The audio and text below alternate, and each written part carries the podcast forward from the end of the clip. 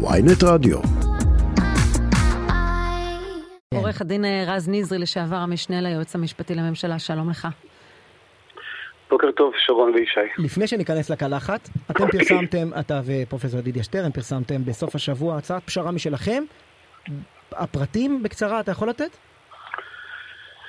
אה, כן, הצעת הפשרה מבוססת על ההנחה שלנו, התפיסת עולם שלנו, כלומר עוד לפני הפשרה, שיש בזה כך שעילת הסבירות אכן לאורך השנים אה, היא רחבה מאוד בישראל, השימוש בה נעשה רחב יותר, הפרשנות שניתנה לה רחב מדי. זו בעצם התפיסת עולם שלנו בלי קשר לאירוע הנוכחי. ותחת התפיסה הזאת, אנחנו חושבים שצריך לעשות שינוי גם בהקשר הזה וגם בהקשרים אחרים, אבל זה לא, מה שנקרא, זה לא להיום. כן. אה, אבל הנוסח שהממשלה הציעה, שהקואליציה מציעה, מה שעבר בכנסת, הוא נוסח רחב מדי, גורף מדי, שהוא גם לא נדרש בחלק מהדברים, מכניס לתוכו החלטות שרים שמוצאים, שמוצעות מעילת הזהירות. אה, דרך זה גם אפשר להכניס דרך את כל ההחלטות של כל פקידי ממשלה, כי יש סעיף בחוק יסוד הממשלה שאומר ששר רשאי ליטול סמכות מעובד מדינה במשרדו בהקשר הזה, ולכן תחת ההנחה הזאת אה, ששוב, צריך לתקן, צריך לשנות, אבל לא בצורה הקיצונית שהוצעה, הצענו הצעת פשרה שאני חושב שהיא הגיונית, היא מתבקשת, היא עושה הבחנה בין החלטות ממשלה לבין החלטות uh, של שרים. היא מאפשרת גם בהחלטות של שרים שמדובר במדיניות ושאושרו על ידי הממשלה, שזה יוחרג מעילת הסבירות, אבל בהקשרים של מינויים היא עושה הבחנה בין מינויים שדורשים אישור הכנסת, כמו מינוי של שר וגם שרים על ידי הממשלה, שבהקשר הזה לא תהיה עילת סבירות, uh, לעומת מינויים אחרים שלא דורשים אישור כנסת, שבהקשר הזה עילת הסבירות תישמר. אז איך הם מקבלים... ועוד סעיף דרמטי בהצעה שלכם, דרמטי מבחינת משמעותו, שפסילה של פעולה מינהלית לפי עילת הסבירות תיעשה רק במליאת בג"ץ המלאה, 15 שופטים, ושני שליש מהם... אז זה בפשרה שלכם? חשבתי שזו עוד פשרה שנדונה. זהו. זה לא ההצעה לא, הדברים של שרון מדויקים יותר, זאת אומרת, שוב, זה מתלבש על גבי הדברים שלנו, מדברים איתנו, אנחנו... גם במהלך הלילה האחרון שיחות עם גורמים שונים והדברים שאמרת, שאמרת עכשיו ישי מוצאים במסגרות שונות לצערי אני לא יכול להיות אופטימי, זאת אומרת, אנחנו, התחושה היא באמת קשה. ש... זאת אומרת שגם להצעה שלכם וגם להצעה של הרכב מורחב אני לא, אני לא נכנס כרגע לב. כן, אז כרגע אין... אני לא, לא יכול ולא רוצה להיכנס כרגע לפרטים. חלק מהקושי נובע מחוסר אמון פשוט עמוק. ששורר בין הצדדים, בין השאר שזה בעצם, הם לא מדברים ישירות, כלומר מדברים עם צד X, צד Y, ולא בצורה ישירה, ולא מעבירים בצורה ישירה את הדברים, זה באמת חוסר אמון שאתה, את ההיסטוריה שאנחנו נמצאים, זה באמת אבסורד חוסר אמון פעם אחת, פעם שנייה, מה שגם בעיניי מפריע פה להגיע לפשרה, שכל צד לצערי מסתכל על הבייס העמוק שלו. חושש ממה שיגידו שהוא יתקפל והוא נכנע, וכאשר כולם צודקים, בסוף אגו מנהל את שני הצדדים כנראה. כאשר כל אחד משוכנע בצדקתו, אז עלולים להגיע למה שאנחנו לצערי מגיעים ולמה שההיסטוריה חלילה לא תחזור על עצמה. פשוט... כשאתם בטור שלכם מזכירים את הנושא גם של ההבטחה שכל חקיקה בהמשך תתקבל בהסכמה. ההתחייבות הזו, יש בכלל מי לדבר בעניין הזה? זאת אומרת, נניח ואפילו תצליחו להגיע לנושא של צמצום עילת הסבירות לאיזושהי הסכמה. על החלק השני, שבו מתחייבים לא לבצע שום חקיקה שלא בהסכמה, יש בכלל עם, עם הקואליציה עם מי לדבר שם על זה? אני שוב לא רוצה ולא יכול להיכנס לפרטים. מה שאני יכול לומר זה שאנחנו מדברים גם על הרכיבים הללו. שוב, לא רק אנחנו, יש, אני יודע שהסתדרות...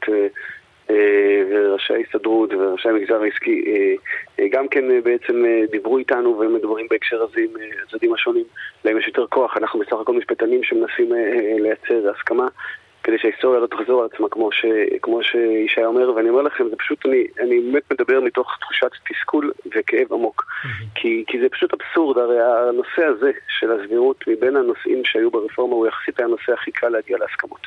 פתרון מקצועי כן אפשר להגיע אליו. לא מגיעים לזה בגלל, כמו שאמרתי, החוסר אמון העמוק ובגלל כל אחד מסתכל החוצה לבי שלו. והדבר הזה, ביחד עם האסקלציה שקורית בציבור הרחב, הפערים שקורים, הקריאות להתייצבות, לסרבנות מכאן, ואמירות קשות של חלק מהשרים כלפי אנשים מאידך, שזה כל אחד מקצין יותר את השיח, זה, זה, זה שברים שגם אם יאוחרו בפתרון כזה או אחר, ייקח הרבה זמן לתקן אותם לגמרי, אם בכלל. ולכן אין לי איך לומר שאני מתפלא. אני מכיר לא מעט אנשי, נקרא לזה תומכי רפורמה, שאומרים, שאומרים אנחנו בעיקרון בעד פשרה ובעד לצמצם את דרישותינו למה שאפשר להגיע בהסכמות עם הצד השני. אבל האירוע הזה ספציפית של הצבא, של אי ההתייצבות, הוא מחייב כמעט, כמעט אה, אה, חובה מוסרית של המדינה לא, לא להתקפל מול, מול איום כזה, כי אז באמת אה, אה, מי, מי ידע העתיד, מי ישורנו. תראה, אני, שוב, אמרתי, אני לא מתחלק מהדברים האלה. אני חושב שקריאות להתייצבות מסוכנות לעתיד הקיומי שלנו כאן. ואני חושב שהפירוק דה פקטו של הצבא שלנו להגיע מכאן, זה נאמר פעם דווקא על ידי השופט ברק, ש, שבקריאות בהקשרים של סרבנות וכולי, אם כל אחד, אם כל צד יבחר את המשימות שהוא עושה, אז, אז נהפוך מצווה, מצווה עממים. והדבר הזה בעיניי הוא מסוכן, תמיד חשבתי ככה גם בעבר בהקשרים של סרבנות מימין וסרבנות משמאל.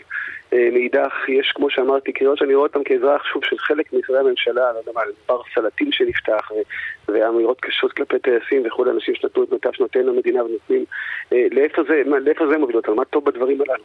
זה מתחבר לכך, זה מתחבר לכך, שבאמת, זאת אומרת, יש קולות שאני לא מצליח להבין. זאת אומרת, אני באמת, אה, בתור אזרח, יש לנו מנהיגים מכאן ומכאן, הם מבינים מה קורה, הם יודעים הרי לאיפה זה עלול להגיע. אני כבר, לצערי, אומר את זה חודשים ומתבטא בכך חודשים ארוכים. וזה נראה שעכשיו בעיתוי מצמרר אנחנו כן מגיעים למקומות המזוויעים הללו.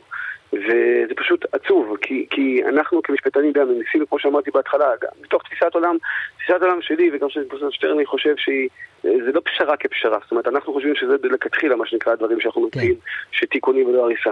אבל אני אומר לכל הפחות לגורמים משני הצדדים, גם מי שחושב שצריך אה, לשנות הרבה בצורה יותר דרמטית, וגם מי שחושב שאסור לגעת בשום דבר, וכל מגיעה פה זה נפילת הדמוקרטיה ושלטון החוק, כמו התבטאויות מוזרות שאני שומע מהצד השני לפעמים.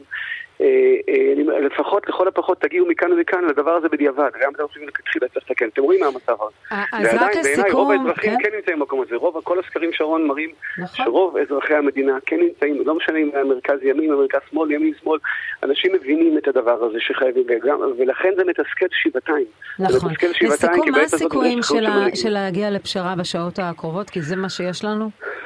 אה, אני לא יודע לומר לך, אה, מה שאני יכול לומר שאני כאזרח וכמשפטן אה, עושה כמיטב יכולתי, מי שמדבר איתי אני מסביר את הדברים, כמו שאני מסביר גם לכם.